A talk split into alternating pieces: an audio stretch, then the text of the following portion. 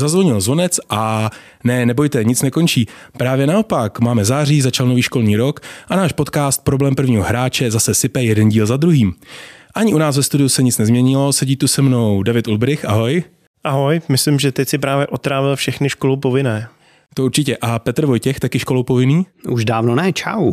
Jak jsem říkal, máme za sebou prázdniny a my jsme si pro vás přichystali takový speciální dvoudíl, kdy se budeme bavit o tom, co jsme o prázdninách zažili, hlavně co jsme zahráli. Kluci, dovolte mi úplně na začátek takovou tu trapnou otázku, co jste dělali o prázdninách. Tak Petře. Tak já jsem byl doma, nebyl jsem na žádný pořádný dovolený, ale stihnul jsem hrát nějaký deskovky, takže já jsem spokojený. Já jsem byl skoro celé léto někde v Trapu, ať už to bylo v horách tady po Čechách, jmenovitě třeba Orlické hory, anebo v cizině krásných 14 dní na prosluněné mafiánské Sicílii. Samozřejmě nějaké hry jsem taky stihnul a nemůžu se dočkat, až se o to podělím s vámi. Každopádně Ondro, co ty? No a v podstatě jenom deskovky. Byl jsem na Žižkonu, takový můj nejvíc nejčerstvější zážitek a taky na té skoherní chatě a kromě toho tradičně už asi 13. nebo 14. rok na Masters of Rock, což je takový metalový festival. Ale o tom to není, tenhle ten podcast je o tom, že se budeme bavit o hrách, ale nesmíme zapomenout, že máme taky pravidlo prvního hráče.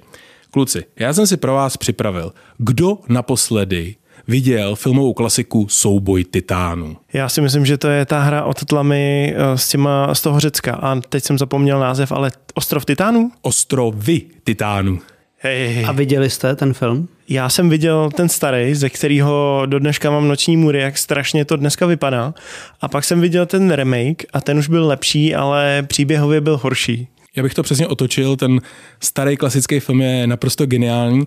Eh, mimo jiný tam vystupuje Obi-Wan Kenobi, nebo aspoň ten jeho herec původní a ten nový remake um, myslím, že stojí za úplný pendrek. Nicméně, měl si pravdu, Davide, je to, jsou to ostrovy titánů, což je moje hned úplně první výtka, že ten název není jako ostrov titánů, ale ostrovy titánů. Moc tomu nerozumím, ale dobře.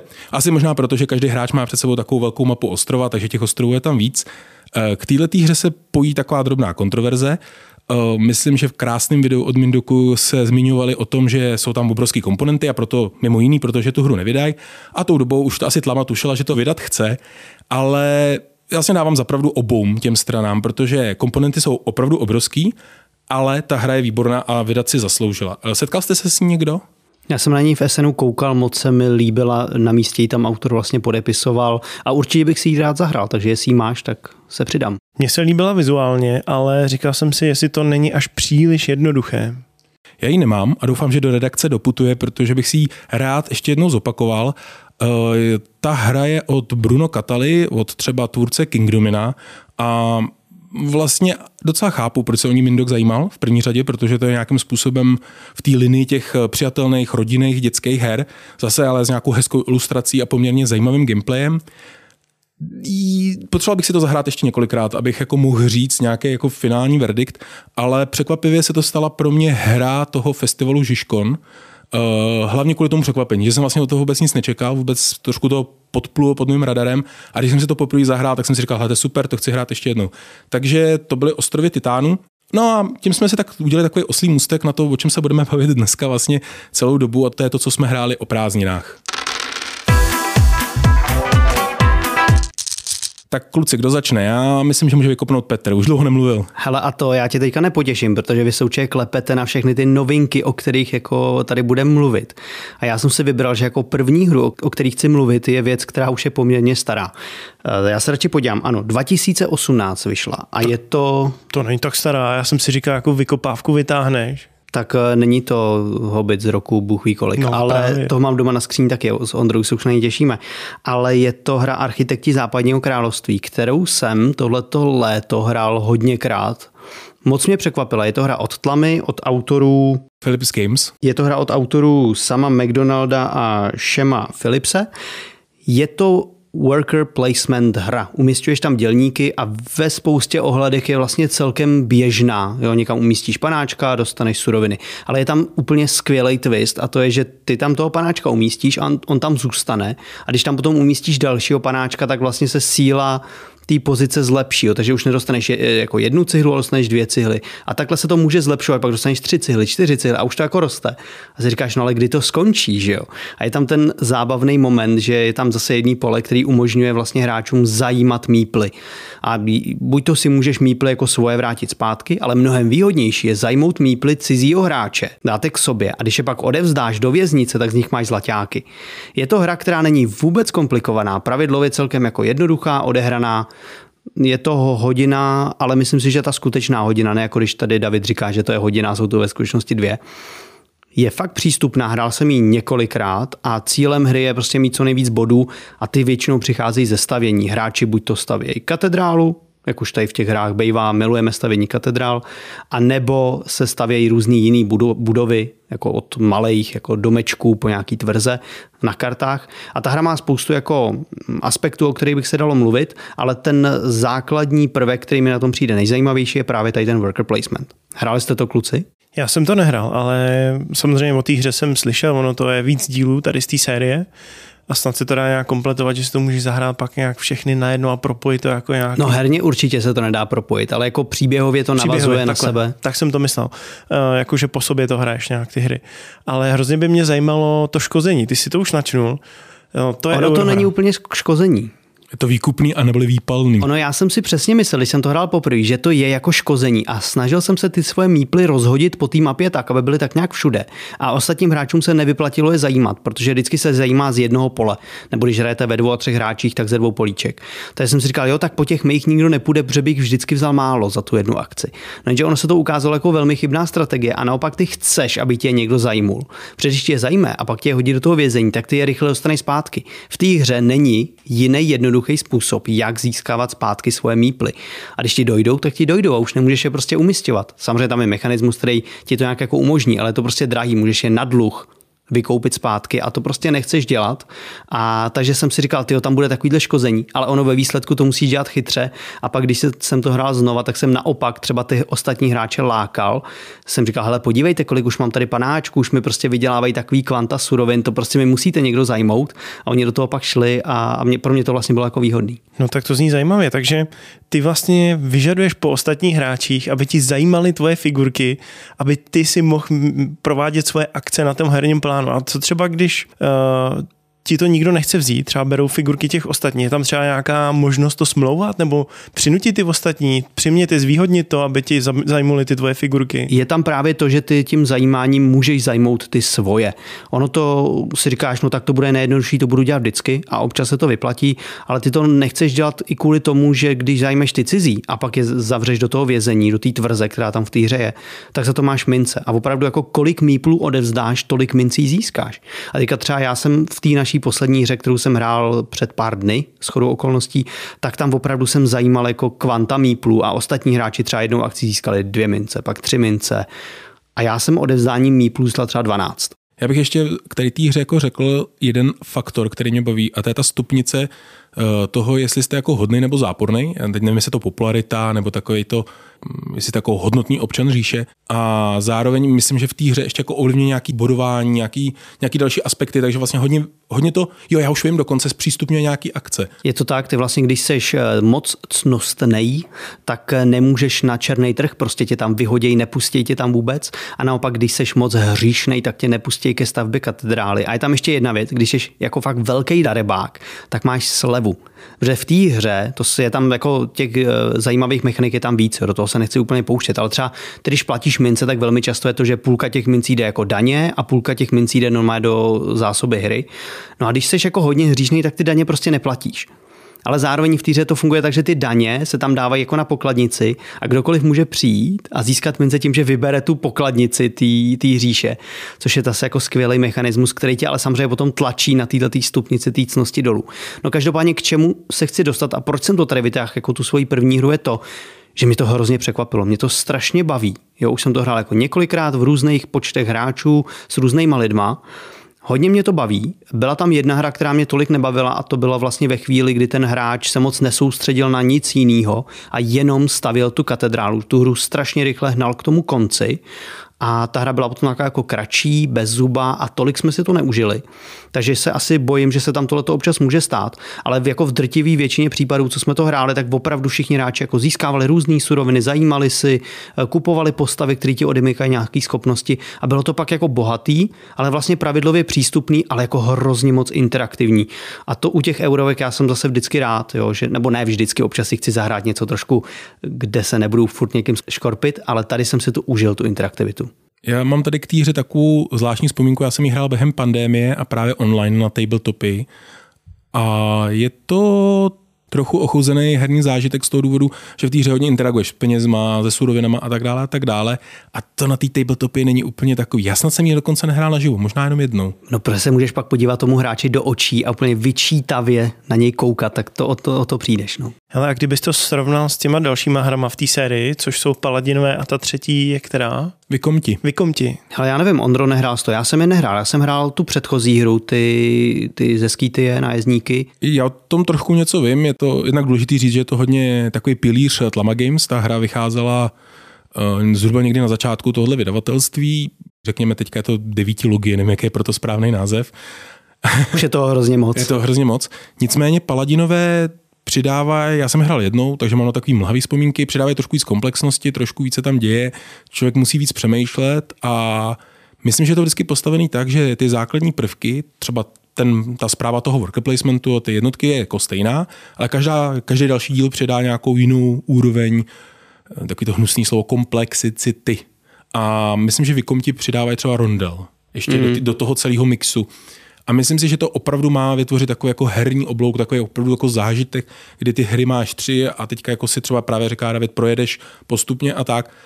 Um, myslím si, jestli to není trošku pak už překombinovaný, jestli není fakt dobrý se soustředit na to jádro, což pro mě asi ty architekti budou. Ale ty Vikomty, Vikomty jsem nehrál, takže nemůžu říct. No, já bych to prostě uzavřel tím, že si myslím, že v dnešní době ta hra má furt co nabídnout, je, baví mě, není vyprodaná, takže přestože, jak tady Ondra zmiňoval s tím vydavatelstvím Tlama Games už je dlouho, tak není vyprodaná, dá se sehnat a myslím si, že byste se na ní měli podívat, protože minimálně u mě a u spousty lidí, se kterými jsem to hrál, fakt jako zabodovala. Hele, tak já bych klidně na tebe navázal, protože já tady mám taky hru od Tlamy a je to hra, za kterou jsem hrozně rád, že u nás vyšla a posílám velký díky do Tlamy a je to hostina pro Odina která konečně se objevila na českém trhu. Tady vlastně navazujeme na ten náš díl s těma restama, že to tady taky nevyšlo a konečně to je tady. Je to od autora Uwe Rosenberga, což by mohlo pro neznalé naznačit něco, nějakou spojitost uh, s jiným odvětvím. ale je to tvůrce her, není to nic hambatýho. Má za sebou právě moje oblíbené hry, jako je třeba Kaverna, Agricola, anebo třeba Fazolky, které vydali Alby, ty jsou taky super. Akorát trošku z jiného ranku, Akorát z jiného ranku. Taky jsme tak. si je užili. UV si potrpí na to, že ty hry mají často mnoho, mnoho komponent. A tady to je taky worker placement, co mě třeba překvapilo hned jako první věc, když jsem viděl tu tabulku s těma možnostma, s těma akcema, protože tam je opravdu nepřeberný množství akcí a oni jsou řazený do řádku a sloupku a čím dál ta akce v tom sloupku je, tím víc těch pracovníčků tam musíš poslat, těch vikingů, ale o to větší ty odměny potom bývají. A teď v poslední době se objevilo docela dost tile placementů, měli jsme tady uh, neznámou planetu, odlišky, a tohle je taky tile placement, protože ta vaše vesnice obsahuje spoustu políček, se zápornými body.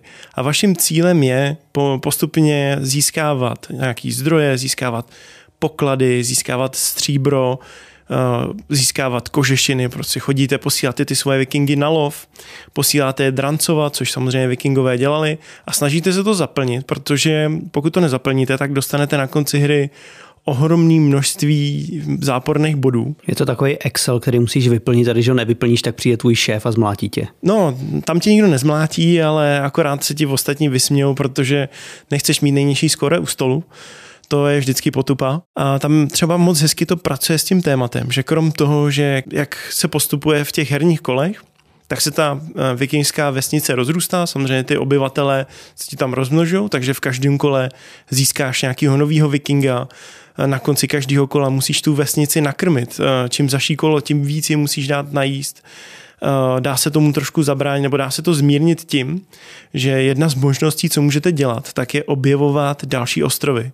Můžete vyslat svoje vikingy někam dál a tam to osídlit, což krom toho, že vám to přinese hodně bodů, tak vám to uleví v tom, že když vikingové někde něco osídlej, nějaká ta část vaší vesnice, tak pro vás to znamená, že o ty vikingy, co odejdou, tak máte, ušetříte na těch zásobách. A to je tam docela klíčový, protože vy vždycky nějaký zásoby dostanete a když máte třeba dobytek, můžete tam mít kravičky, ovečky, tak když máte pár nějakého dobytka, tak vždycky uh, ten dobytek na konci kola bude březí a pak vám přinese mladý. Úplně jako super mechanika, moc se mi tady to líbilo. Hele to, to je přesně jak v té agrikole. A nebo já jsem teďka zase hrál, teďka vyšla digitální verze doby kamenný, kde tak je tady ten prvek toho, že musíš ty lidi krmit. Jak na to vlastně koukáte? Mě to v těch hrách moderních už spíš jako vlastně otravuje, že vlastně je tam něco, co ty musíš každý kolo dělat a, a vlastně ti to brání v tom, abys dělal to, co chceš dělat je to takový jako zvláštní, že, že vlastně, jako by ta hra říkala, já vám dám spousta zdrojů, ale ale ne, nebude to tak snadný, budete se muset sklávat pro nějakou jinou akci. Tak ono tady v té hostině je to asi trošku lepší v tom, že těch cest na to plnění jako je spousta. V té době kamenný, v dnešní době bez těch rozšíření mám pocit, že to je takový, že, že tě ta hra nutí jako do dvou akcí, které tam jsou. Jakmile je volný, že máš získat jakože to pasivní příjem jídla, to prostě musíš udělat. Když to volný není, tak to musíš dělat tím druhým způsobem. A je to něco, co prostě musíš dělat. A je to taková trochu jako otrava. Samozřejmě teďka mi naštovně v komentářích někdo napíše, že to je skvělý na té hře a že to miluje a jako super, já to beru, ale já už jsem ten typ hráče, který by klidně řekl, tohle jako dobře, chápu, pojďme to vystřihnout a pojďme se zajímat tím dalším. Stejně jako bych řekl, hele, my taky tady po, po natáčení musíme se jít na, napít, najíst, jít na záchod, ale o tom vám vyprávět nebudem, to prostě přeskočíme a budeme tady mít jenom to povídání o těch hrách. Jenže mně tady to přišlo jako opravdu tematický, že jo, ty vikingové, ty to měli, to víme všichni, že jo, proč dělali to drancování? Protože oni měli tu půdu neúrodnou, měli těch zdrojů málo a proto dělali ty výpravy, aby získali právě, eh, ať už manželky, aby tam eh, byla nějaká diverzita v té rodové linii, tak potřebovali samozřejmě otroky, potřebovali jídlo, ale taky potřebovali nějaký kovy, že potřebovali nějaký poklady, tím oni žili, že to drancování to bylo něco. Eh, tavit věci na stříbro, mít zakopaný někde ve svém, jak se jmenou ty chaty, a už jsem to zapomněl, ten název. Oni mají takový ty obrovský chaty, že jo, tak tam vždycky měli někde tu truhlici s tím pokladem. A tady všechno to, co jako znáte z těch filmů, tak ta hra má, vy posíláte ty vikingy na ty výpravy, abyste je mohli posílat na výpravy, tak musíte mít lodě. Tady je několik typů lodí. Ale tady se ale bojím, že teďka někoho naláká, že se řekne, ty já rád sleduju na Netflixu ty vikingy a mám rád ty filmy a pak si koupí tuhle hru. A teďka se před ním rozloží ten Excel a ta neúplně jako hezká grafika německá a možná by mohl být trošku zklamaný, že to nebude tak akční, jak se myslel. Hele, to určitě. Třeba jako nějaký, že byste posílali výpravu vyloženě třeba na nějakého hráče a házeli tam kostkama na to, kdo má silnější tlupu, to ne. Jako souboj tam nějaký je, určitě tam není to, že byste útočili na sebe, ty prostě jenom můžeš poslat ty vikingy, tam si hodíš kostkou a použiješ k tomu nějaký karty, aby si nějakým způsobem modifikoval tu hodnotu. Stejně tak je to s tím lovem, jo? vezmeš vikingy, pošleš je na lodi někam na vodu, oni něco můžou ulovit, nebo tak, stejně tak to můžou udělat v lese a ty za to dostaneš tu destičku, eh, ten žetonek a ten můžeš využít několika způsobama. Buď si ho umístíš na tu svoji vesnici, aby si zabral nějaký ty územíčka, nějaký ty záporné hodnoty, anebo ho můžeš směňovat a tam je několik barev čímž se odprezentuje vzácnost těch předmětů. Jo, že ty třeba vezmeš rybu a směníš ji s někým za kožešinu, s někým jiným zase kožešinu směníš za truhlici. A to jádro té hry uh, si myslím, že funguje velmi dobře, že ty dopředu, spousta lidí by třeba nemá rádo Rosbergovy hry za to, že je tam hromada akcí, ale že když ti to někdo zaťápne, tak ty vlastně nemáš co dělat. Mně se tady nikdy nestalo, že bych neměl co dělat. Vždycky jsem věděl, co budu dělat. A když jsem nevěděl, když mi to někdo zaťáp, tak vždycky tam byla alternativa, která stála víc těch pracovníčků, ale byla efektivnější. Dala mi toho víc. A ten gameplay si myslím, že funguje velmi dobře a vymýšlet ty strategie je tam super, protože spousta lidí se třeba soustředí jenom na tu svoji primární základní vesnici.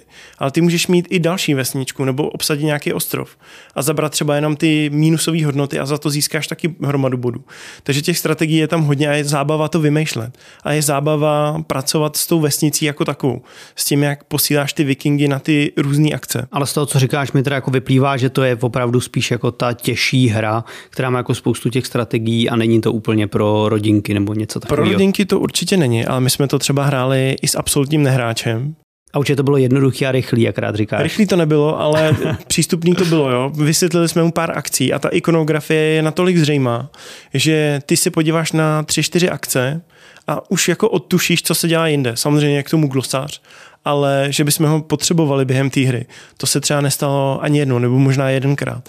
Takže pokud máte rádi eurovky, máte rádi to téma vikingský, určitě do té hostiny pro Odina běžte, protože, nebo pro Odina, protože za mě to je teda skvělý zážitek a jsem moc rád, že na našem trhu ta hra je, protože si myslím, že sem patří a kdybyste se třeba báli, že je tam hromada komponent, tak ta hra už přichází se skvělým insertem, kde si to všechno rozstřídíte a ten setup je potom extrémně rychlej.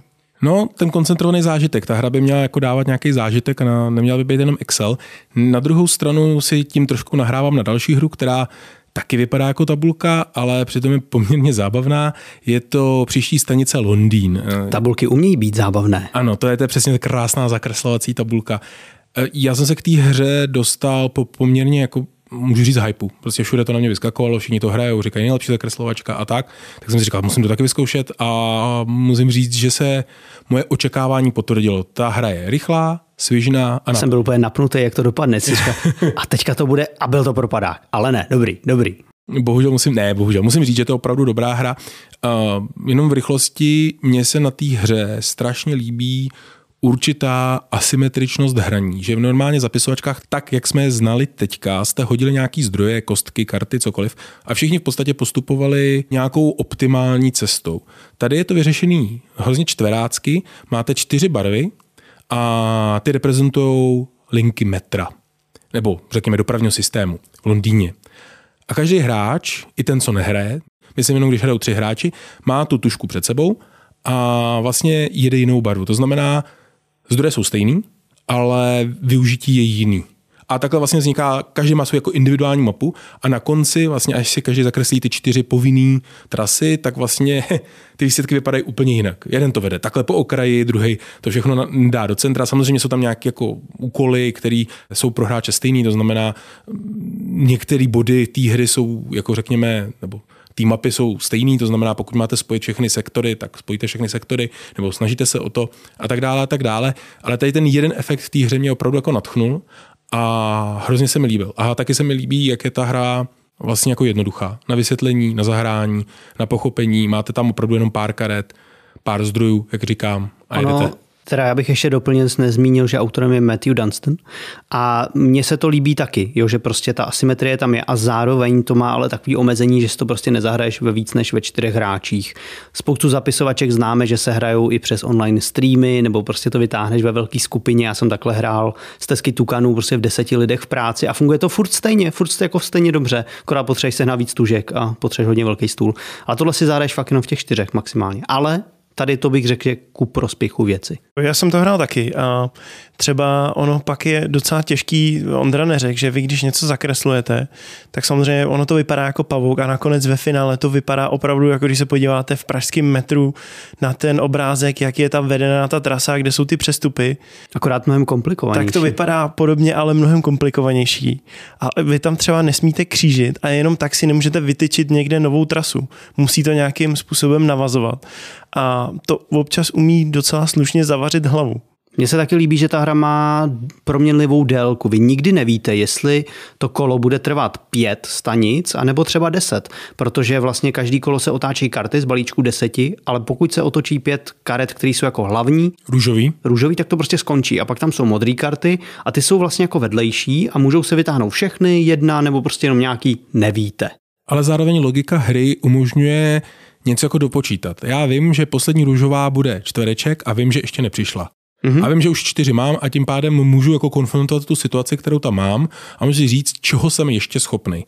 Ehm, není to vždycky tak úplně jednoduchý, je tam, jsou tam nějaké speciální stanice, je tam třeba jedna centrální stanice, kam můžete přijet s jakýmkoliv symbolem, to jsem možná neřekl nebo nezdůraznil na začátku, že vlastně ty stanice na té mapě jsou reprezentované čtyřma základníma symbolama, čtverec, eh, kroužek, pentagon a trojuhelník. Skoro jako PlayStation ovladač. Přesně tak. A vy tu kartu, kterou otočíte a ten symbol, který tam je, tak tam musíte jet. Zaplatit nějaký omezení, jakože třeba nemůže být ta trasa objízdná, jakože nemůže přijet do jedné stanice dvakrát. Zároveň se mě úplně jako každý, komu jsem to vysvětloval, zeptal, ne, to, to jako znamená, že to nemůžu rozvětvit? Říkám, Eh, je tam jedna karta, která může a nemusí přijít a ta to umí a najednou je to zase něco jiný. A nejenom karta, vlastně to si taky nezmínil, že každou s tou tuškou, s tou barvou se pojí speciální schopnost. Jedna z nich právě, že jednou za to kolo můžeš využít rozvětvení, že najednou ta trasa se může někde větvit a ty vlastně každou tu stanici zakresluješ na jednom z těch konců. A když si to rozvětvíš, tak najednou těch možností máš víc, což je samozřejmě extrémně výhodný. Já jenom řeknu, že tohle je pokročilá varianta hry, že vlastně základní pravidla jsou bez těch speciálních vlastností. Ale já bych řekl, že to je jako, já to hraju vždycky s tím od začátku i s novýma lidma, protože to, je to fakt lepší teda. Opravdu tam je několik modulů, který si můžete zapojit do toho hraní, takže vy si ze začátku zahrajete ty jednodušší pravidla, abyste se s tím seznámili a pak už jako nemá smysl se vracet k těm základním pravidlům, protože díky té modularitě to už je slušný oříšek. Vy se tam snažíte získat eh, nebo splnit více úkolů a pak už to teda umí být slušný bolehlav. A hlavně se to neohraje. Jo? Tím, jak vlastně se tahají každý kolo karty, nevíš, jak ta trať bude dlouhá, po každý ta kombinace je úplně jiná, po každý máš jinou barvu. Mně se to prostě ještě neohrálo, po každý mám jako úplně diametrálně odlišný výsledek, ne vždycky se mi to podaří a vlastně i to bodování je tak to asi jako nebudem říkat detailně, ale prostě buduje se tam jako různé věci, kolik stanic máte prostě v nějakém čtverci, eh, jak, kolik přestupních stanic vyrobíte, což není vůbec jednoduchý. A na konci dostanete nějaký bodový výsledek, dá se to hrát i v solu, že můžete prostě porovnávat nějaký své body. Eh, já bych teda ještě doplnil jednu, a nechci říct výtku, ale spíš takovou nepříjemnost na závěr. Vždycky se mi hrozně špatně počítají ty přestupní stanice, protože tam můžou být buď jako, že jsou připojený na dvě linky, na tři, nebo v ideálním případě na čtyři. A opravdu ten chaos, řekněme, na konci té hry jako může, může uh, být trošku nepřehledný. Myslím si, že to je taky docela ideální hra na to, na fixky. Pořídit si ty prostě jo. fixky v těch barvách a, a to ty tušky jako trošku selhávají. A když máte třeba herní podložku, tak si můžete taky udělat díru do toho papíru. A nebo si ji počmárat. No, nebo si ji počmárat, přesně tak. A pokud jste notorický kousači tušek, tak to taky jako není dobrý.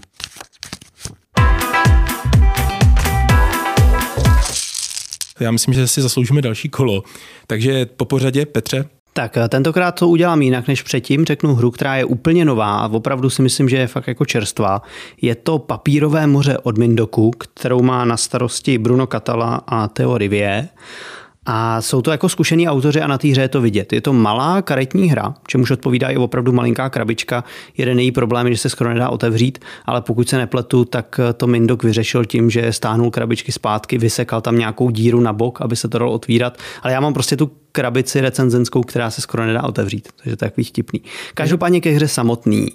Papírové moře má dva takové highlighty. Ten první je samotný vizuál hry, protože tam jsou fotografie různých origami který mají všechny jako podmorské téma. Je na tom zajímavý, že to, je, že to jsou fotky, nejsou to nějaký 3D rendery nebo malůvky. Mně to přijde opravdu jako hodně hezký. Je to krásně nafocený, ty origami jsou krásně naskládaný, jako vizuálně to na mě působí hrozně jako příjemně. I ta hra hezky pracuje s prázdným prostorem. Setkal jsem se teda i s názorem, že se to někomu nelíbilo během toho hraní, ale mně to prostě přišlo jako moc hezký. Takže to je jedna věc, ale druhá věc je, že to je jako i chytrá hra. Ty vlastně ve svém tahu Vždycky začínáš tím, že si lízneš kartu, buď to si vezmeš kartu, která je na discard pileu, nebo si lízneš dvě z balíčku, jednu si vybereš, jednu právě odhodíš na discard pile. No a potom máš možnosti vyložit pár, a potom máš ještě možnost uzavřít kolo. Zase nebudu říkat všechny pravidla, ale v týře jsou v podstatě dva druhy karet. První jsou párový, který, když nazbíráte právě dvojici, máte třeba štěstí, jestli líznete, nebo je v tom discard pileu ta druhá, která vám chybí, jak si ji vezmete. No když máte dvojici, jak ji před sebe vyložíte, dostanete jeden vítězný bod a okamžitě provedete nějakou akci. Musím zmínit, že pokud nemáte rádi jako negativní interakci, tak jedna z těch karet nebo z té dvojice je žralok a plavec a když vyložíte žraloka a plavce, tak někomu ukradnete kartu což může být pro někoho nepříjemný, ale já jsem to vždycky tady v té hře neměl s tím problém, že to je prostě malá karetka. Ideální hra do hospody, když teda v hospodě jsem ji nikdy nehrál, ale dovedu si představit, že u toho piva by se hrála dobře. Takový divný mariáš. No, takže to kradení tam je asi jako v pohodě. No a pak je ten druhý typ karet, který jsou bodovací a ty prostě chcete mít jako na ruce, ty se nikdy nevykládají a jakmile se hra skončí, tak vy vyložíte to, co máte v ruce a tam můžete mít prostě sbírat nějaký sady nebo sbírat karty, které zase budou jiné karty nebo sbírat karty, které budou barvy. No ale teďka tam vchází do té hry ještě jeden moment, díky kterému je ta hra extrémně zábavná a kdyby to tam nebylo, tak se tady o ní možná nebudeme bavit. Když vlastně máte sedm bodů jo, před sebou vyložených nebo na ruce, tak můžete říct konec. A teďka máte dvě možnosti. Buď to řeknete okamžitě všichni končíme, protože si moc jako nevěříte, tak všichni prostě vyloží karty, spočítají se body, jedeme další kolo, a nebo řeknete konec a dávám vám poslední šanci. A tím vy vlastně všem ostatním říkáte, já mám tak dobrý karty, že přestože všichni ostatní, já už ne, ale všichni ostatní odehrajou ještě jeden tak, tak já furt budu mít nejvíc bodů. A když se vám to povede, jo, řeknete poslední šance a opravdu budete mít i po tom, co všichni odehrajou nejvíc bodů, tak dostanete jako hrozně moc bodů a všichni ostatní ty svoje karty vůbec neobodujou. A to je tak jako skvělý moment v té hře, že vy teda jako se odhodláte, řeknete konec a teďka se na tebe všichni podívají a říkají si, tak co, věříš si na to, věříš a ty se úplně klepeš jak osika prostě a nevíš. A pak do toho jdeš a občas to vyjde a občas to nevíde a je to jako i taková hra, jako, že na sebe jako ty těma pohledama koukáte a říkáš si, no tak pojď, ukaž se, ukaž se, nebo seš srap a funguje to jako moc dobře. Ale mě by hrozně zajímalo, když už takhle tam funguje tady to, jestli to ukončíš, jestli tam třeba jste se i ponoukali k tomu, tak co? Skončíš Určitě. to? A nebo bylo takový to očekávání. Sakra, potřebuji ještě jednu kartu, než mi to někdo zavře. Jo, přesně, přesně to tam je a přesně tam může právě, proto si myslím, že to je jaký skvělý do hospody, že tam navzájem jako trochu do sebe šťoucháš a říkáš, tak už to někdo zavřete, už to někdo zavřete, ty to nechceš bejt. Já bych jenom krátce k tomu grafickému zpracování, hru jsem nehrál, takže musím se zmínit o něčem, čemu rozumím. Hm, hrozně mi to připomíná nějaký projekty, jako když třeba někdo vyšívá počítačovou hru. Že bys vlastně řekl, jako je to zbytečný, ale mm-hmm ale je to, dává to tomu projektu takový edge, zase hranu teda po, po česky, která vlastně jako dokáže zaujmout v té přehršli 3D generovaného digitálního obsahu. Tam je vlastně ještě takový moment, že ty, eh, jak hraješ na ty různé kola, tak se prostě někam na papírek píšeš, kolik máš bodů, eh, není k tomu žádný papír, nic, to si prostě musíš psát do telefonu nebo eh, na pivní potáce, kolik máte každý, na konci každého kola bodů a prostě hra končí ve chvíli, kdy máte 30, 35 nebo 40 bodů, tak prostě ten, kdo má nejvíc, tak vyhraje. Ale je tam jedno pravidlo, které mě jako strašně baví. A v týře jsou čtyři mořský pany v tom balíčku. A ona každá ti oboduje nějakou tvoji nejdelší eh, barvu. A je tam jedno pravidlo, který říká, že prostě jakmile jeden hráč nazbírá všechny čtyři, tak jako vyhraje. Už se prostě nepočítá žádný, prostě vyhraje. A je to tak jako extrémně nepravděpodobný. A mě samotnému se to při jako ani jedný z těch mnoha, mnoha her, který jsem hrál, jako nepovedlo. Ale hrozně mě to baví vždycky těm lidem jako říkat. A jenom jako pozor, tady jsou mořský pany, a když jako nazbíráte čtyři, tak prostě vyhrajete celou hru. Já nevím, mně se tady ty náhlý smrtě nelíbí. To je jako v pirátských kostkách, když se jako člověk hodí úplně jako nesmyslně náhodnou kombinaci. Jakože sedm kostek a ještě jeden symbol a všechno stejný a tak jako instantně tu hru jako zabije. A mě to, to baví. Mě jako, jo, ale víš, co je to taková ta náhoda nepředpokladatelná. Ale ne, ne, teď ty přece, když víš, hele, jsou tady čtyři pany, já držím jednu, no tak víš, že nikdo čtyři pady nenazbírá. To tam je, ale mě tohle to baví i s těma kostkami. Jo. Prostě ta hra ví, že je třeba náhodná a tady papírový moře je v mnoha ohledech náhodný. Prostě můžeš si líznout dvě karty a jedna z nich bude přesně ta, kterou potřebuješ, nebo si lízneš dvě karty, které budou úplně k ničemu. To tam prostě je a i proto si myslím, že to je hospodská hra, že to nesmíš tolik prožívat. Jako eurohráči prostě se u toho moc nestresujte. A je tam ten prvek jako umocněný, stejně jako v těch kostkách. Pokud ti padne takhle nesmyslný hod, tak to nemá smysl hrát. Prostě Bůh stojí při tobě, štěstí máš, tak prostě končíme, vyhrál. A tady v tom je to, hele, máš čtyři pany. Jako fakt jsme nečekali, že se to někomu povede, ale tak hele, seš dobrý, tak jsi vyhrál. Nazdar. OK, přesvědčili jste mě. Tak a čím mě přesvědčí David? Hele, já jsem si zahrál vesničku od Rexher. Je to takový malý, jednoduchý euro. Rychlý, na 20 no, to, minut. Tohle, tohle je opravdu rychlý. Stavíte tam uh, středověkou vesničku z takových hodně vtipných dílků. Ty dílky mají velmi nepravidelné tvary. To zaujme každýho hned na stole, že ty tvary na sebe častokrát vůbec nenavazují. Ale na stole to vypadá moc hezky. I ta grafika je pěkná a musím teda zmínit, to jsou ty komponenty, co jsou v té hře. Krom toho, že to je teda worker placement, vy tam umístujete svoje pracovníčky, tak mně se třeba hrozně líbí ty oslíci. Vy tam najímáte oslíky a ty oslíci slouží k tomu, že vám přepravují suroviny. No a to je důležité k tomu, že vy jak budujete tu vesničku, tak za vystavování těch nových dílků potřebujete zaplatit právě ty zdroje a ty zdroje musíte nějak přepravit. A vy si tam tu cestu, kterou přepravujete, nebo tu přepravní trasu, budujete právě pomocí těch pracovníčků a pomocí těch oslíčků. Takže Často v těch hrách bývá to, že když někam, když nasazuješ nějakého pracovníka, tak máš nějaký počet pohybů nebo ho můžeš dát někam, kde sousedí s nějakým jiným tvým pracovníkem. Tady dojdeš vždycky tam, kam si postavíš tu přepravovací trasu složenou z těch oslíků a z těch pracovníků a společně se snažíte postavit kostelík ve prostřed vesnice, což uh, za každou část toho kostelíku musíte zaplatit jiný zdroje. Samozřejmě za to dostanete hodně bodů. Takže tady jsou ty architekti a jejich stavění katedrály. No akorát tady je to o dost jednodušší a tady je to silně škodící. Tady vždycky v té hře uh, funguje to, že jsou tam místa, kde se generují zdroje. Vždycky někdo přijde a vyrobí tam nějaký zdroje.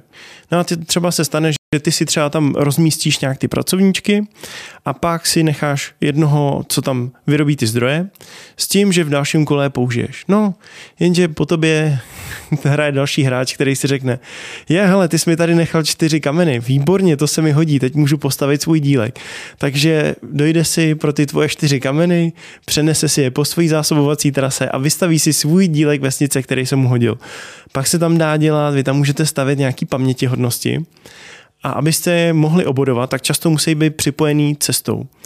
Eh, to znamená, že vy musíte postavit takový most, který vede z nějaký části té už postavené vesnice na ten, na ten památník.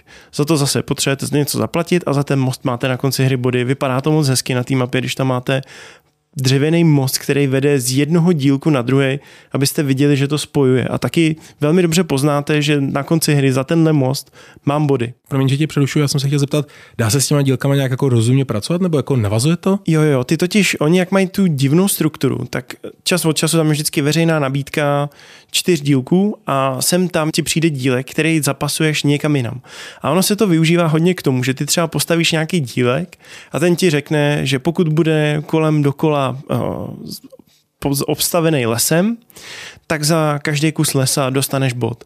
No jenže po tobě hraje další hráč a ten si řekne, hele, jako máš hezký les, ale já si tady potřebuji postavit třeba náměstí tak jde a do toho, no, tam, kde ty už máš dva lesy, tak ti flakne prostě náměstíčko a najednou prostě máš kus nějakého parčíku s lesem a do toho máš fláknutý hned na parčíky, navazuje náměstíčko, protože ten hráč ho tam potřeboval.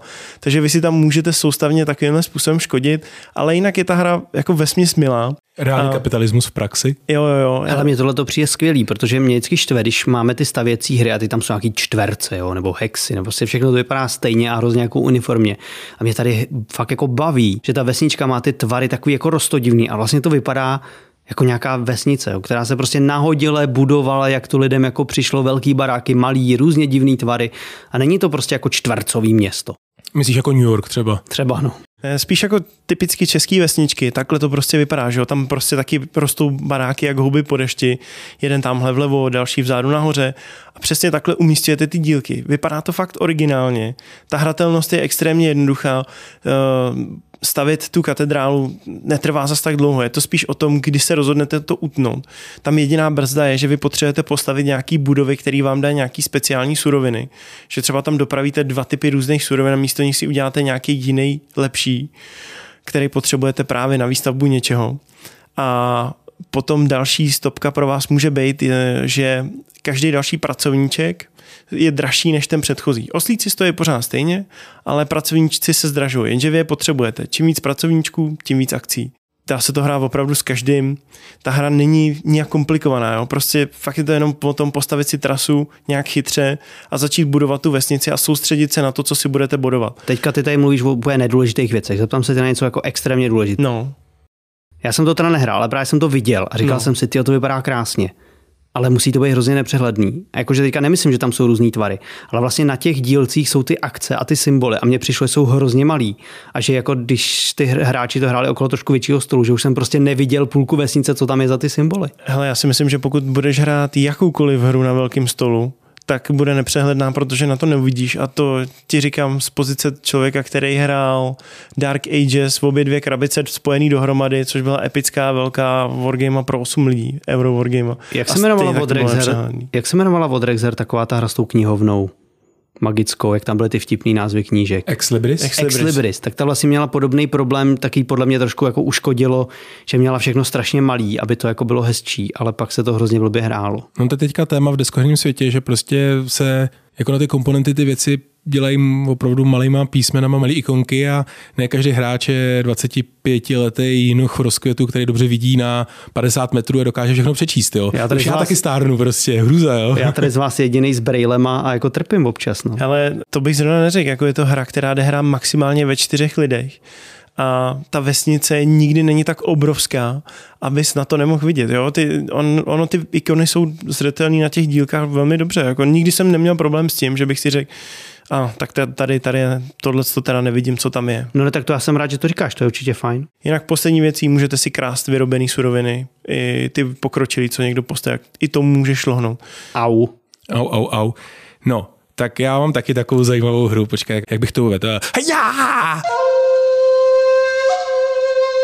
Mám školu ninju. Doufám, že se teďka ani posluchači, ani kolegové nelekli. Škola ninju je uh, taky od Rexher, takže nám to tak trošku navazuje.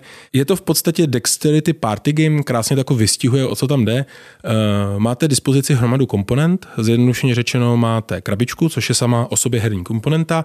Uh, máte karty, které z jedné strany ukazují vaše číslo v té hře a z druhé strany je to tatami. A dvě sady takových jako míplíků, ninju a dřívka prostě 10 dřívek, jakoby taky. Od nanuku. Ne, eh, dřívek jako tokenu v podstatě. No a je to soubojová hra, kdy vám řekne, že buď eh, bojujete všichni proti sobě, anebo napáruje takový turnaj mezi dvojcema. A jsou tam takové jako opravdu zvláštní úkoly. Třeba máš kartu na stole, toho tatami, a foukáš na ní a tvým úkolem je ji obrátit a komu se to první povede, ten vyhraje. To jsme takhle hráli na základci, jsme měli kuličku na, v prostřed stolu a přefukovali jsme se, komu spadne. No něco takového to je. A ten, kdo se dívá, tak ten si před tady tím jako challengem vsadí na vítěze. A to je jako jeden způsob, jak vyhrát body. Buď vyhrát ten challenge, anebo teda jako vsadit si správně na toho vítěze. A ty úkoly jsou opravdu jako různorodý. Třeba si postavit ty ninji jako na prsty, takže kdo má plochý prsty, jako, tak, ten, tak ten vyhraje. Nebo je postavit eh, na ty dřívka. Prostě postavíš pět dřívek a na ně musíš dát jako ninju a musíš to zvládnout jako první. A hrozně záleží eh, na tom textu. Jo? Třeba tam je jako soutěž postřeh, a tam je, máš jeden pokus na to, aby řekl, kolik eh, ninjů spadlo do krabičky, ale jako jeden pokus. A kdo je nejblíž, tak ten vyhrá. Takže ty jako chceš být co nejrychlejší, ale zároveň jako nechceš dělat tu chybu, protože máš opravdu jeden pokus jako to přesně odhadnout. No a takhle to je a tady ta hra je skvěle proměnlivá s množstvím vypitého alkoholu a prostředím, kde to hrajete. Já jsem to hrál právě zase na Žižkonu a hráli jsme to venku, takže ještě do toho jako foukal vítr a lidi nám do toho kecali a, a ještě tam třeba úkol, že musíš házet ty ninji, takže se to jako rozprskne po celém okolí, jo, pak se to loví po zahrádce, doma, pod gaučem a tak. A taháš to zpěva. Eh, no a taháš to zpěva, přesně tak. A jenom se o toho jako bavíš. Jak jste to zvládali pod vlivem alkoholu? Jako to mi připadá už docela nehratelný, když se trošku napiješ. Naštěstí to byla jako jedna z prvních her toho dne, takže zase to nebylo tak hrozný. Um, já myslím, že taková hra má na tom trhu svý místo a myslím si, že dokáže dobře zabavit. Mně se na ní nejvíc líbí, že dokáže využít opravdu i tu krabičku jako, jako herní komponent. Třeba tam byl úkol, že si do toho uh, dal tajné množství těch ninjů a ten druhý hráč jenom pomocí hrkání měl odhadnout, kolik jich tam je. A pak se jako vystřídali. Ale mě to přesně připomíná takový ty hry, takový ty minihry s Máriem a různý podobné kolekce miniher, co jsou na počítač a na konzole, kde přesně, když je nějaký večer s kamarádama, trošku popíte, kecáte, tak si přesně zahrajete nějakou takovou hru, která obsahuje spoustu miniher a vždycky to je ohromná psina. Teď by mě ještě zajímalo, bylo tam něco jako, že házíš hvězdice, když tam jsou ninjové? Jo, házel ty ninji do té krabice a musel se strefit a tak si musel házet jako odrazem a tím pádem to jako lítalo všude možně. A byly tam i jako eh, blafovací hry a to už zase to nebylo jako dexterity prvek. Eh, třeba si umístil komponenty na kartu a hráči měli udělat jako 3, 2, 1 teď a ukázat na jednu kartu, kterou si chtějí vzít, jako ty komponenty na ní. A když dva ukázali na stejnou, tak smula. A ten, co ukázal na tu, jako byl sám, ukázal na tu kartu, na, který byl, na kterou ukazoval sám, tak si ty komponenty vzal.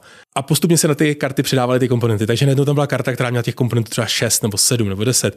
A ty si říkáš, tak mám na ní ukázat, ale dítě tak jako lákavá a teď jako nevíš a, a rozhoduješ si tak jako pod vlivem emocí a tak. Takže škola ninja je v tomhletom, v tomhletom taková až skoro jako, až jako nehra. Prostě jako ne, jak to je to jako soubor malých miniher, tak v tom nejsou žádný zastřešující pravidla.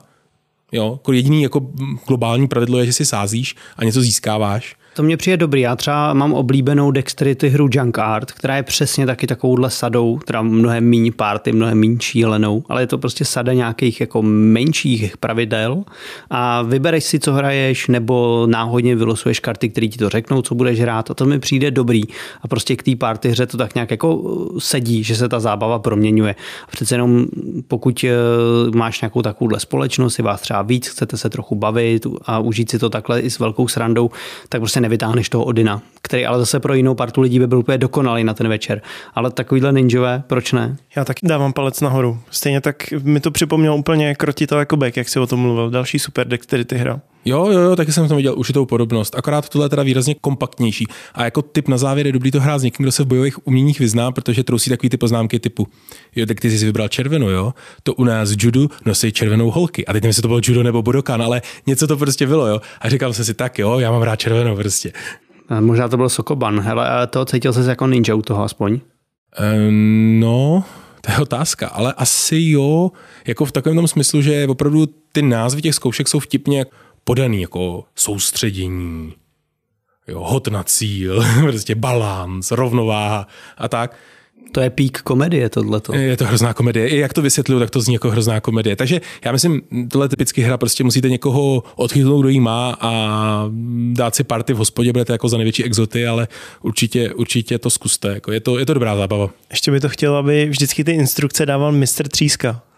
Jo, jasně. Ještě si můžete oblíknout a mít třeba jako uh, takový ten úbor k tomu. A jíst k tomu pizzu. Hele kluci, pojďme se posunout dál. Začínáme teda třetí a poslední kolečko v prvním díle, kde doporučujeme hry, co jsme hráli o prázdninách. Já tady mám hru, kterou jsem hodně hrál s manželkou, je to dvojkovka, jmenuje se to Unmatched Brains and Brawn. Je to anglický název, přestože Unmatch tady u nás vydává Alby. Je to hra, kterou si u Alby taky můžete koupit, ale vyšla v angličtině, protože má prostě Marvel licenci a už jsme se o tom taky bavili někdy v minulosti. Prostě tady ty licencované věci jim nedovolej překládat do češtiny, což je samozřejmě škoda. Ale pokud vám trochu angličtiny nevadí a máte třeba rádi hru Unmatched a zároveň máte rádi Marvel, tak tohle je skvělá kombinace. Je to set, který si můžete koupit jako svůj první, nemusíte mít žádný jiný unmatched hry. Pokud nějaký unmatched hry máte, tak si tady ten set můžete přikoupit a kombinovat to. Takže to mě se vlastně líbí, že to je takový to, chci jenom jeden set, super, mám šest setů už doma jako já a další si přikoupím, taky super. Takže i co tady vlastně najdete? Tady v tom setu jsou tři hrdinové, je to teda docela velká krabice, ale jsou tam jenom tři hrdinové, oproti těm základním hrám, kde jsou čtyři, je tady Spider-Man, uh, Doktor, Doktor Strange, Strange. Doktor Strange, Doktor Divňák, Doktor Strange a pak je tady ta She-Hulk což byl nějaký ten seriál teďka, který jsem vůbec nesledoval, takže fakt nevím, jako co to je. Ale... Což je mimochodem v současné době nejhorší seriál Marvelu podle hodnocení diváků na ČSFD. No, nevím. Každopádně ta postavička byla celkem zábavná za ní hrát. Je to asi, co byste čekali. Prostě máte tam tři postavičky, můžete hrát jeden na jednoho, případně tam je i režim free for all, kde hrajete všichni proti všem, ale já to upřímně jako v tom Unmatched úplně nemám rád. Na druhou stranu jsem se bavil s lidmi, kteří to tak třeba s dětma rádi hrajou. Každopádně princip Unmatch jsme už vysvětlovali někdy v minulosti. Je to velmi jednoduchá mlátička, kde máte tři akce. Buď to děláš manévr, to znamená lízneš kartu, hejbeš se, nebo útočíš, takže hraješ kartu, proti obránce hraje kartu a prostě se to nějak vyhodnotí, kdo dal komu ťavku. A nebo děláš třetí možnost a to je s kým, prostě zahraješ takovou žlutou kartu s bleskem, která udělá nějakou jednorázovou akci. No a teďka, co je na tom zábavný, že každá ta postava je úplně jiná a můžeš je kombinovat různě. Takže já už mám doma ty sety jich víc, takže můžu vzít eh, teďka Spidermana a bojovat proti Alence z říše divu, proti Artušovi. Líbí se ti ta figurka Spidermana? No ona je taková divná, protože on vlastně visí na té síti a to je takový jako divný Pavouk. Pavouk, no. Já to viděl někdy na sociálních sítích a v první chvíli jsem si říkal, co je to za hnusnou figurku a pak jsem se podíval zblízka. To je ten Spider-Man v Unmatched, jo. No tak to je hrozná figurka teda. Jako není úplně extra krásná. Já, já oceňuji tu odvahu udělat ji jako v pohybu nebo jako akční, ale nejsem si jistý, jestli se mi líbí. A spíš ne. Hele, ale já nevím, jak se to mohlo stát, protože Unmatched uh, má spoustu úplně luxusních figurek, třeba Ghost Rider vypadá naprosto parádně, na té motorce je fakt skvělý. Nebo třeba Moon Knight v té póze, kdy hmm. vypadá jako, že letí s tím pláštěm.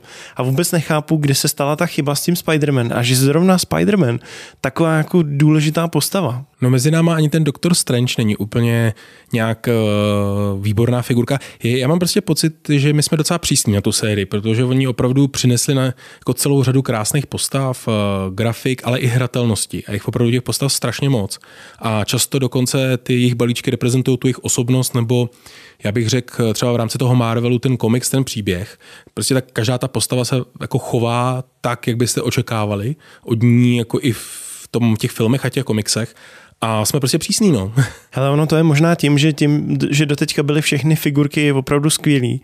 A třeba ty z Jurského parku, ten T-Rex nebo ty to mám taky doma, no. Raptory, ty jsou opravdu parádní, ještě jak jsou skvěle vystínovaný tak proto asi ten Spider-Man, že není tak propracovaný, nebo ta poza asi on nebyla, je propracovaný. On je propracovaný, ale ta poza asi byla špatně Já ti řeknu, zvolená. čím to je. Ne, ta poza je v pohodě, tam je jeden problém. Oni chtěli udělat to, že on letí ve vzduchu a buď to se to dá udělat nějakým průhledným stojánkem, což by možná někdo preferoval. Já ale, bych to preferoval. No, ale tady je to vlastně udělané tak, že je to součástí toho skalptu té miniatury, ta jeho pavučina, na který on se drží. A podle mě to nevypadá dobře, protože je masivní hrozně.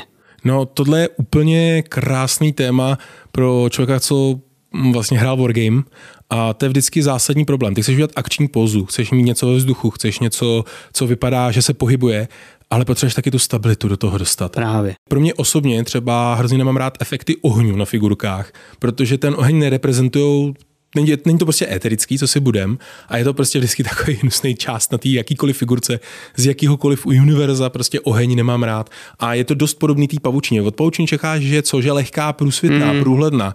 E, mnohem víc by se mi třeba líbil na lampě, kdyby jako no, nějak mm. vysel. Teď jsem to chtěl říct, že první věc, co mě napadlo, proč nevisí na lampě. Vždyť to je skoro na každém tom komiksovém plagátku, že on se houpe buď na lampě nebo na něčem a tou druhou rukou už střílí tu pavučinu na ty padouchy a vypadalo by to akčně a bylo by to boží a každý, by, každý, kdo by to viděl, jak by řekl, jo, to je Spider-Man. Spider-Man někomu pomáhá nebo někomu dává přestlamu. A nebo taková ta scéna z úplně prvního Spider-Mana, kdy vysí hlavou dolů a líbá Kristen Dance.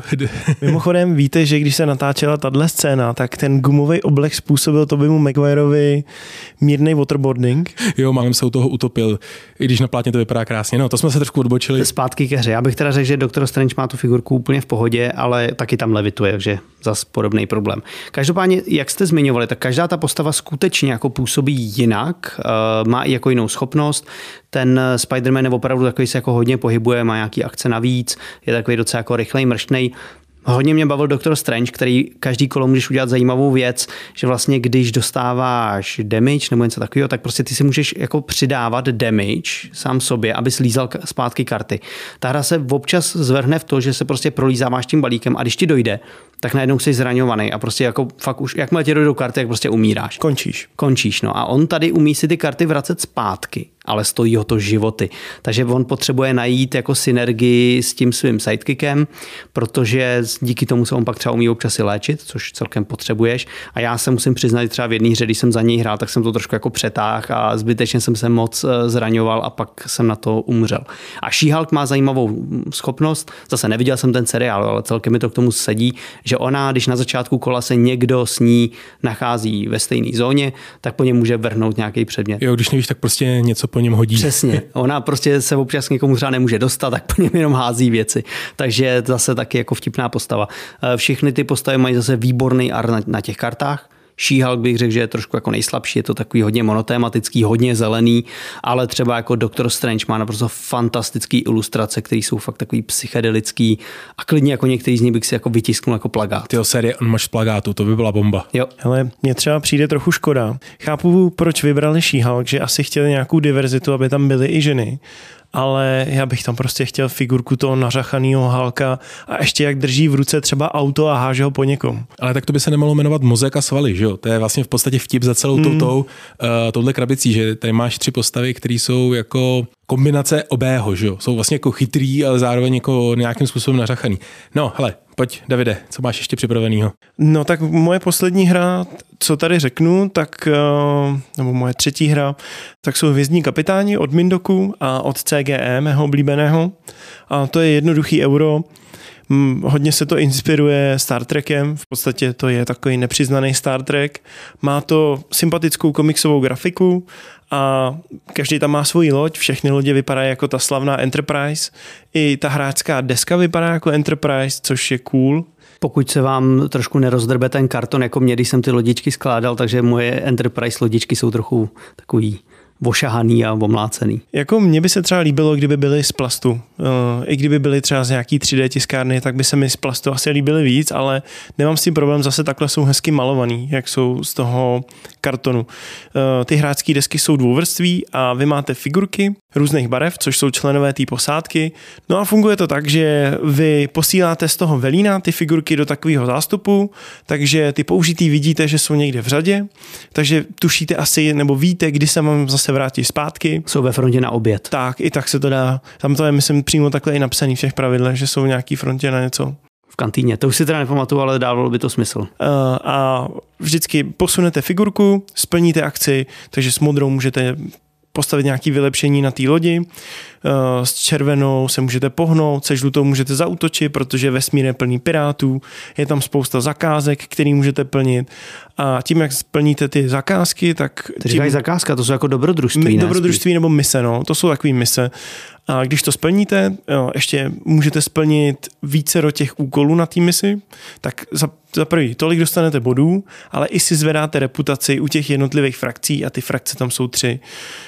Uh, já si myslím, že o moc víc. Já jsem si vždycky ty mise představoval jako jeden díl toho Star Treku, jo? že prostě je tam zaprvé nádherná ilustrace, kterou teda na začátku, kdy budete řešit během setupu a pak už si nikdy nevšimnete, což je trochu škoda. Ale ta ilustrace je fakt hezká, je to přesně takový nějaký jeden díl Star Treku, to znamená, naše posádka někam vyrazila a zažila dobrodružství. Hele, já jsem to přesně taky takhle vnímal, že nejdřív jsme se utkali s pirátama, pak jsme vyrazili po nějaký trase, uh, našli jsme tam nějakou třeba opuštěnou stanici. Opuštěnou stanici, která potřebovala nějakým způsobem aktivovat nebo opravit, tak jsme to udělali. Mezitím jsme třeba schytali nějakou ránu, takže někdo musel tu loď opravit, protože ze začátku je docela poškozená, abyste tam mohli dávat ty karty vylepšení, tak si musíte uvolnit sloty. A je to opravdu takový hodně jednoduchý uh, worker placement, respektive může se to řadit i mezi engine building trošku. Je tom určitě engine building. Já si taky myslím. Vlastně těma modrýma panáčkama si kupuješ ta vylepšení, které hmm. ti můžou i přidávat nové akce, nové místnosti,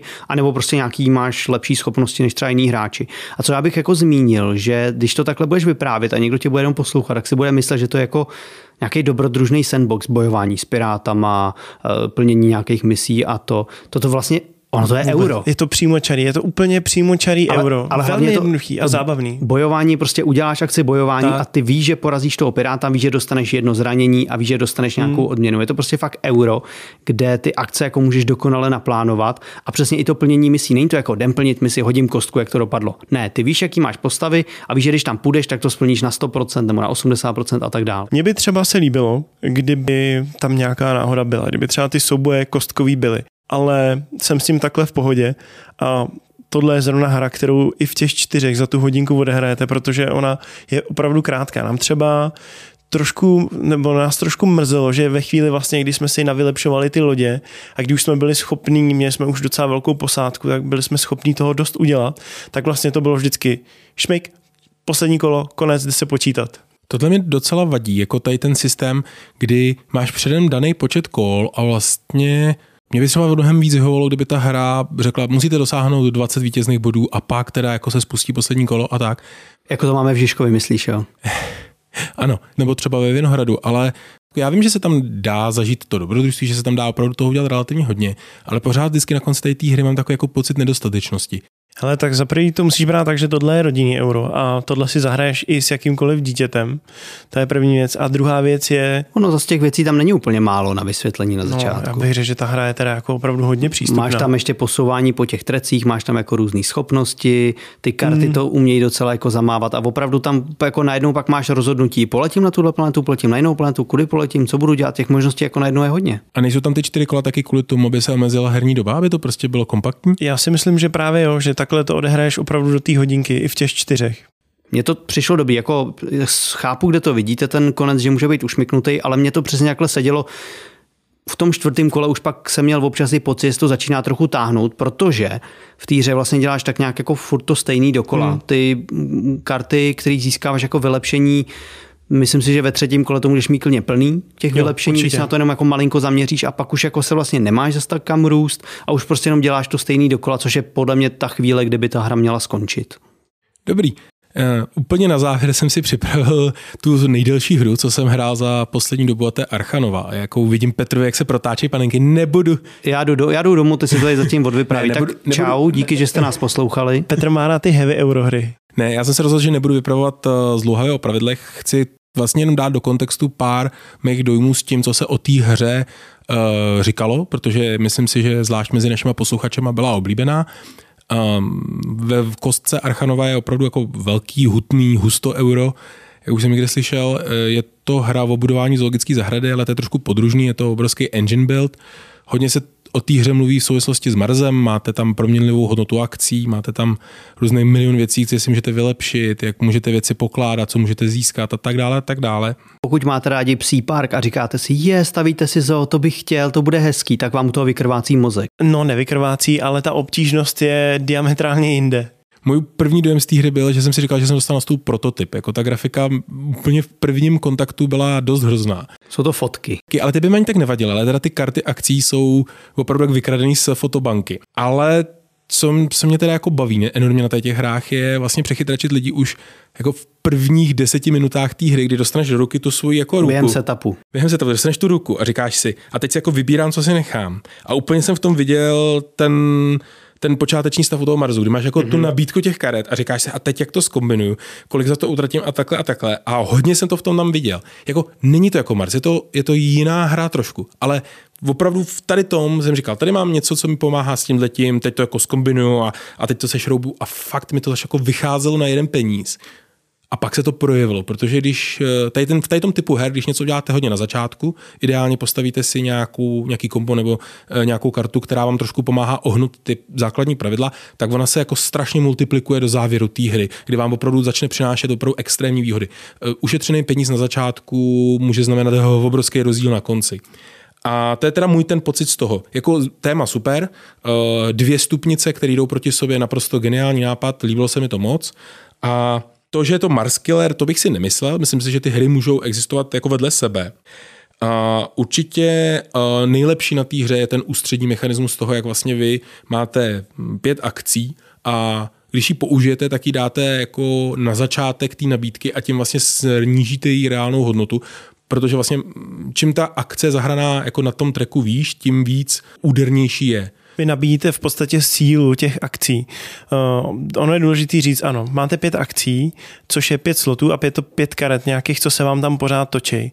A čím z, na zaší pozici ta karta je, tím silnější ten její efekt je. Můžete to znát třeba z civilizace Nový úsvit, kde se to používá velmi obdobně. Kde to je ale výrazně lepší, protože tam to opravdu funguje, takže pozice 5 a pozice 1 jsou výrazně odlišný, zatímco tady je to tak, jako že máš ty tak nějak stupně 2 až 3 a podle toho, kde ta karta je, tak, tak se jako aktivuje, což mě hrozně zklamalo, když jsem to hrál, že mi to vlastně přišlo slabý.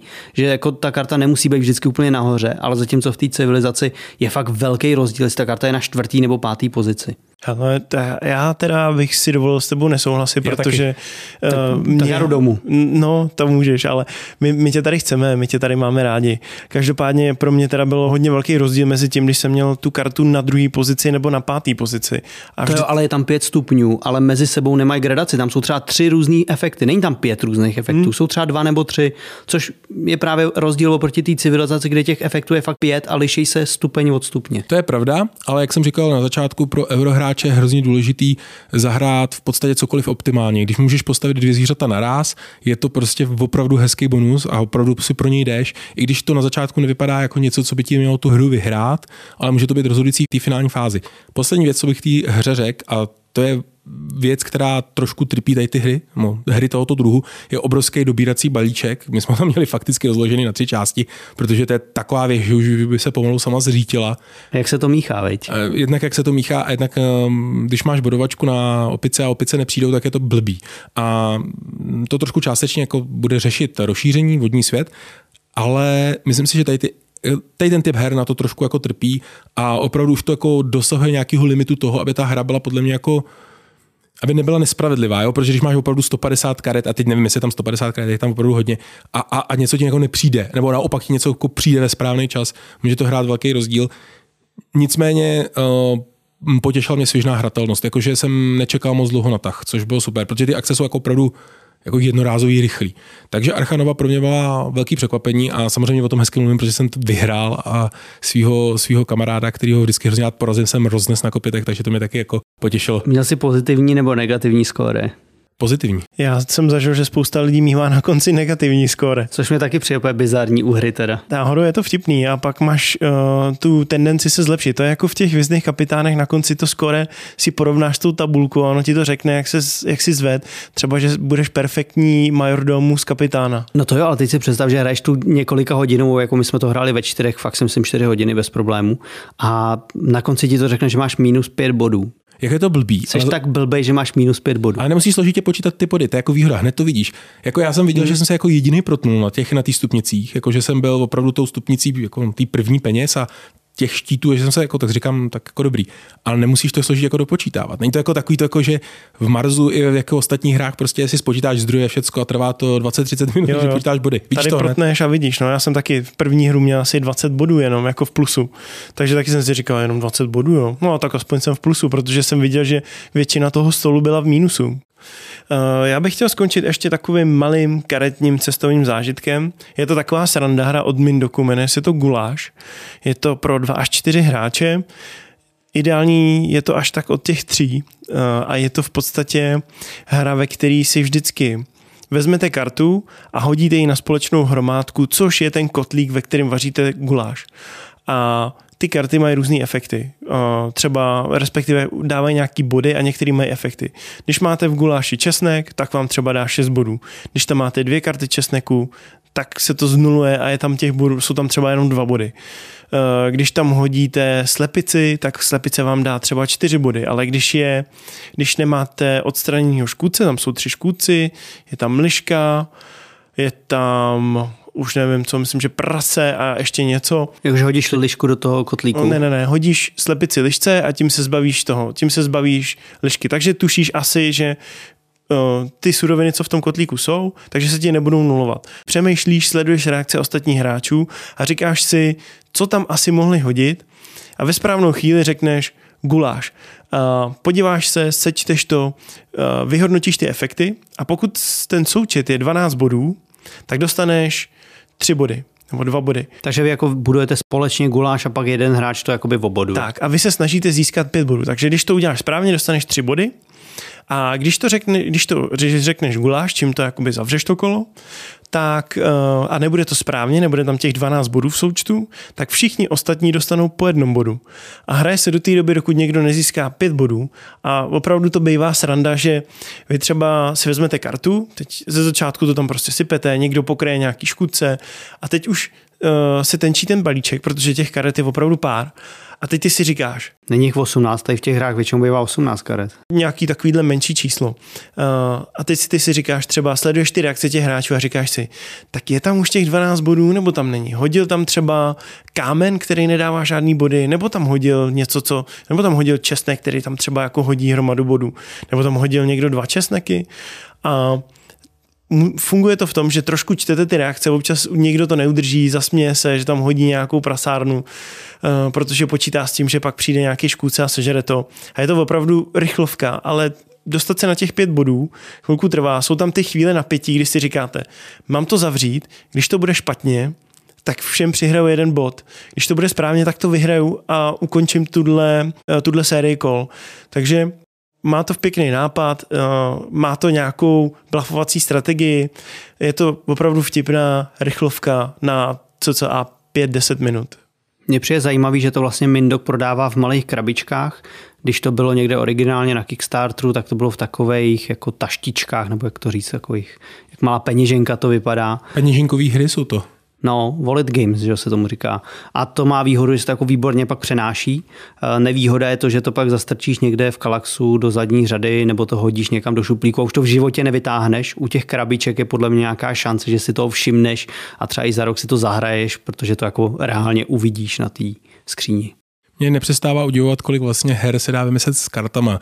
Minulý dílek jsme tady měli... A mě s 18 kartama. No, 18 kartama. Jako i, i, já jsem si pořád říkal jako designer, nebo kdybych někoho někdy něco vymýšlel, kde je ten limit, jestli jako s pěti, se třema kartami myslíš, že je to neuvěřitelný. Já myslím, že Mosku žrout je taková ta největší ukázka, co jsme letos asi viděli, co dokážeš s pár kartami. Hele, já jsem hrál hru, která se jmenuje Schnitzeljagd.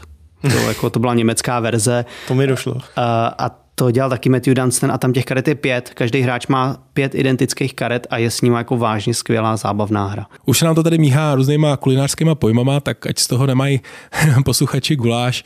Já myslím, že na čase ten díl skončit. Já moc děkuji za pozornost. Určitě nás lajkujte na Facebooku, sledujte na YouTube, poslouchejte na všech eh, aplikacích, co jich na světě je.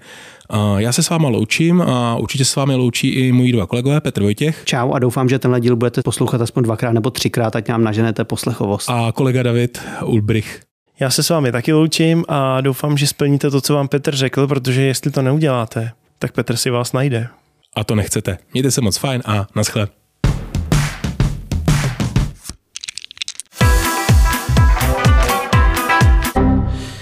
Tak jo, takže jdem na to už? Tak pojďme si dát 10 vteřin ticha. Ty vy jste tak neukázněný prostě, ty jo. Ondra tam posouvá něco na telefon, David se škrábe na hlavě, co jsem slyšel až sem. No nic, dobrý, tak v pohodě. La la la la la. Tak to byl dobrý jingle. To bych měl natočit nějaký nový.